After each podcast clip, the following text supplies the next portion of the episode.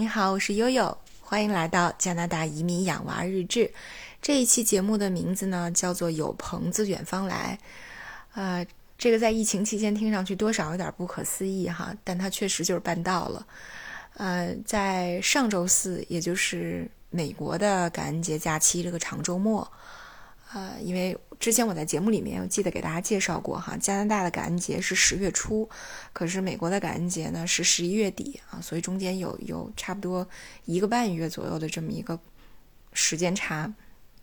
对，所以利用这个感恩节假期呢，我的堂弟他是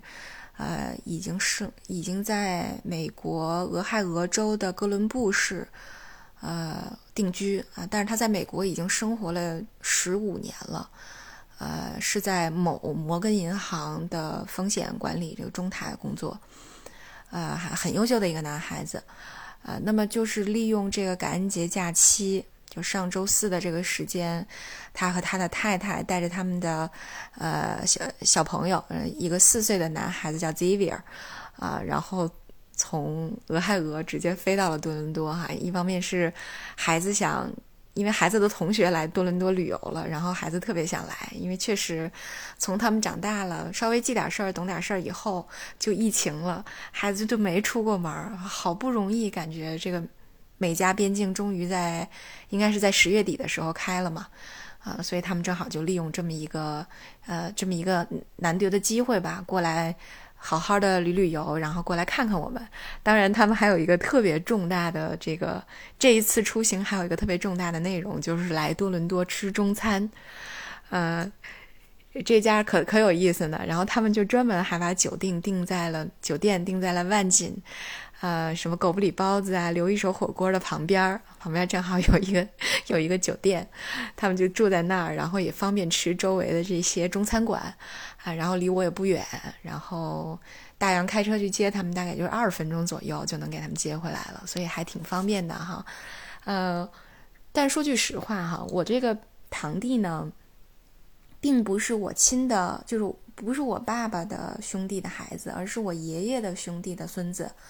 呃，所以我们其实，在小的时候接触并不是特别多，所以上一次接触差不多还是我刚上初中，他六年级，我们俩差一岁。呃，然后我记得他来我们家，当时他不会玩那个五子棋，然后我教他玩，然后前三把是我赢，后面我再也没赢过。这男孩非常非常的聪明，呃，他是在北京的一个理工大学呃读数学，然后到美国读数学的硕士博士，然后进进银行工作，呃，银行大家看到了全球顶级的银行，所以非常优秀的一个男孩。啊，他太太也特别优秀，跟他是同班同学，所以两个学霸，带着他们俩的小儿子，小儿子一看就是两眼冒金气儿，迅速就跟珍珠玩到了一起，哎，特别有意思。然后他们就问我说：“来这边能玩点什么？”就是我推荐他们去了海洋馆，去了 CN Tower 这边的电视塔，呃，然后其实他们最主要的就是想逛街，呵 呵然后想去这个吃中餐。啊，然后我堂弟跟我说，说他们，嗯，周三晚上到了之后，就先，呃，点了一份这个烤串儿，啊，然后周四一早的早点呢，又点了天津的包子和大煎饼，啊，然后因为狗不理的早餐是没有的，这边的狗不理是台湾老板开的，呃，我第一次去狗不理的时候，我问他们的店员，因为一进去你觉得就是特别熟悉，门口挂着那种。呃，某某领导或者某某著名，就是某某名人来呃狗不理的多伦多分店吃包子的这个照片，然后你就觉得这是一个就是特别就是北方的餐馆啊，特别是稍微有点名气、有点历史的餐馆，特别爱干的一件事儿，然后你就觉得很亲切。进去吃饭之后，我就问那些服务员，哎，我说，呃，你们老板是天津人吗？服务员问我天津是哪？啊，然后一打听才知道，人家老板是台湾人。啊，所以是别别看那里面卖着天津的煎饼，卖着狗不理包子，卖着驴打滚儿，啊，各种呃北方的小吃，但实际上并不是北方人开的，啊，所以这个我堂弟吐槽了半天，说狗不理居然没有早餐，哎呀，我说他们的台湾老板是无法理解我们大天津的这个早餐文化的，所以他只能是这个退而求其次，让别人快递了这个包子和啊大煎饼啊，也算是心愿得偿吧。嗯，然后他们去吃了呃各式各样的火锅啊、粤菜，呃，然后觉得非常满意。然后我们周五晚上呢就在家聚了一次，呃，来了一个跨越了将近三十年的一个呃这个姐弟两家的大合影，啊，非常有意思。然后后来我就问他，我说你这个这个这么点时间，你怎么还跑来了呢？他说：“嗨，一个是，嗯，他们家儿子的好朋友来多伦多，觉得特有意思，就推荐给小朋友了。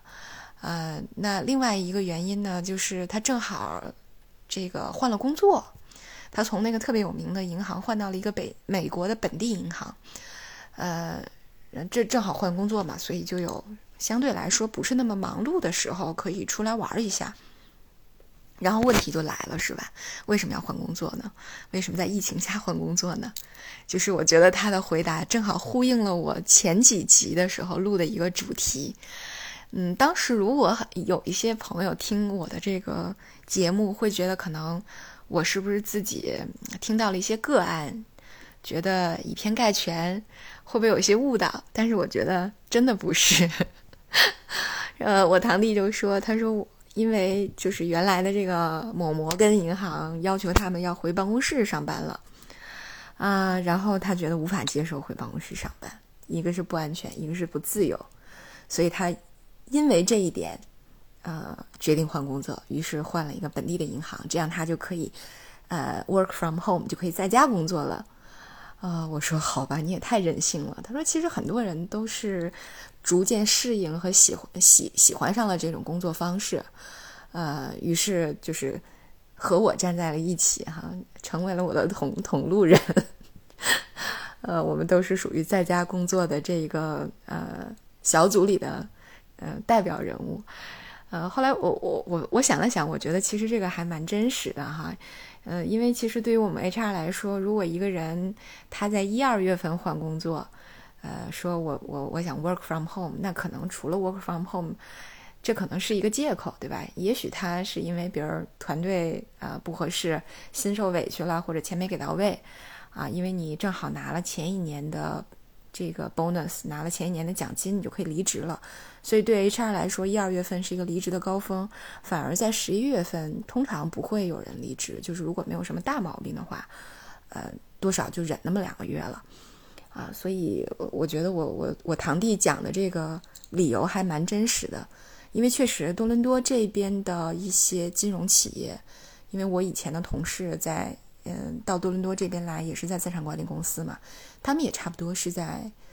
嗯十月份的时候要求回办公室上班的，所以他当时还纠结了很久。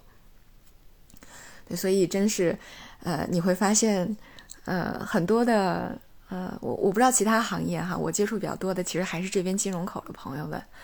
呃，大家都因为要不要回去上班，成了一个自己职业生涯的转折点哈。那另外我问了他一个问题，就是。嗯，我就问他，我说：“你觉得，就是疫情前后你们的生活有没有改变？”他说：“就或者说你的生活的文化环境或者什么。”他说：“实际上呢，呃，就是美国人本身就他他不太像加拿大这边，加拿大普遍的老百姓都比较温和，呃，也比较能够换位思考，理解别人。但是美国人就比较，他说比较独立，也比较自我，他不会太 care 你什么，所以。”你可能会觉得，本身在美国的时候，因为他们哥伦布市华人也不多，啊，所以你会觉得说啊，找一个温馨的圈子很不容易。那，嗯，经历了疫情以后，因为大家要戴口罩啊，要保持社交距离啊，你会觉得好像人际之间的这种距离变得更远了，所以他多少会有点这样的 惆怅哈，嗯，在这个里面。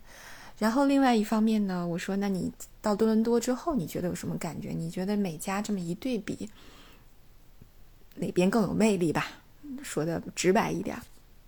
他就说，如果现在有一个工作机会在多伦多，我一定就搬过来了。然后他说，以前呢，他也到过多伦多出差啊什么的，但是不像有了孩子以后呢，觉得。生活是如此的方便，他说我真的是没想到，就是你进一个中超，发现有这么多可口的这个国内的食物能满足你的中国胃，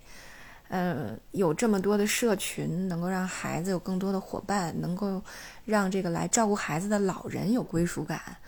呃，有有心理上的安全感，因为这边有很多医生是可以讲中文的，那美国就很难。那嗯，再再说回我们英国，那那就更难了，对吧？所以他说：“哎呀，他说现在只要要是能有将来有个机会，我一定会搬过来。说现在因为也涉及到孩子要上学啊、换学区啊什么的。他说我本身就在纠结这个事儿，一来以后觉得自己的意志更动摇了。然后我就问他，我说那你们有没有在这儿的那个分支机构嘛？他说没有，因为是个本土银行，他这回从摩根换到了某一个本土银行了，所以在加拿大这边是没有分支机构的，只能看以后的机会了。”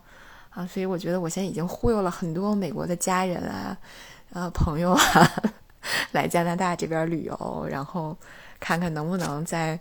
呃多伦多最后形成一个小据点，这样等我们老了时候呢，也能够抱团取暖。这就是我目前最大的心愿了，好吧？呃，那今天呢这一期的分享还是挺开心的，虽然大家可能多少会有点，嗯，有点有点顾虑，说，哎呀，疫情期间你们这样聚会真的好吗？嗯，但是我觉得，一个是挺难得的，一个是他们也很在意，因为本身带的孩子很小，所以他们自己也很在意，呃，做的措施也比较到位，换我看他们换口罩啊、洗手啊什么的，就大家自己还是都比较心里有数的。特别是华人，就是在疫情大概有个半年的时候，我们当时问过我堂弟，因为我们这不算离得太远嘛，坐飞机就一个半小时，所以当时我就问过。哎，因为我我我的那个堂妹当时在芝加哥，他们离得也不远，所以我们基本上是一个三角的等腰三角，差不多等腰三角的这么一个距离吧，啊，等边三角的一个距离，对，呃，然后那个他就说说，他说我我我其实不太担心，他说为什么呢？他说因为我周围所有的同事，因为当时他们已经也基本上都回家工作了哈，他就跟我讲，他说其实我基本上所有的同事。我们的邻居孩子的同学已经都得过一遍了，所以他说我感觉我们已经群体免疫了。这差不多是在我们还没回北京，二零二零年的夏天的时候，他跟我说的。啊，到现在呢，也有很长时间了。他属于在哥伦布市过得非常谨慎的那种华人家庭，就跟我们这边其实价值观差不多，所以基本上，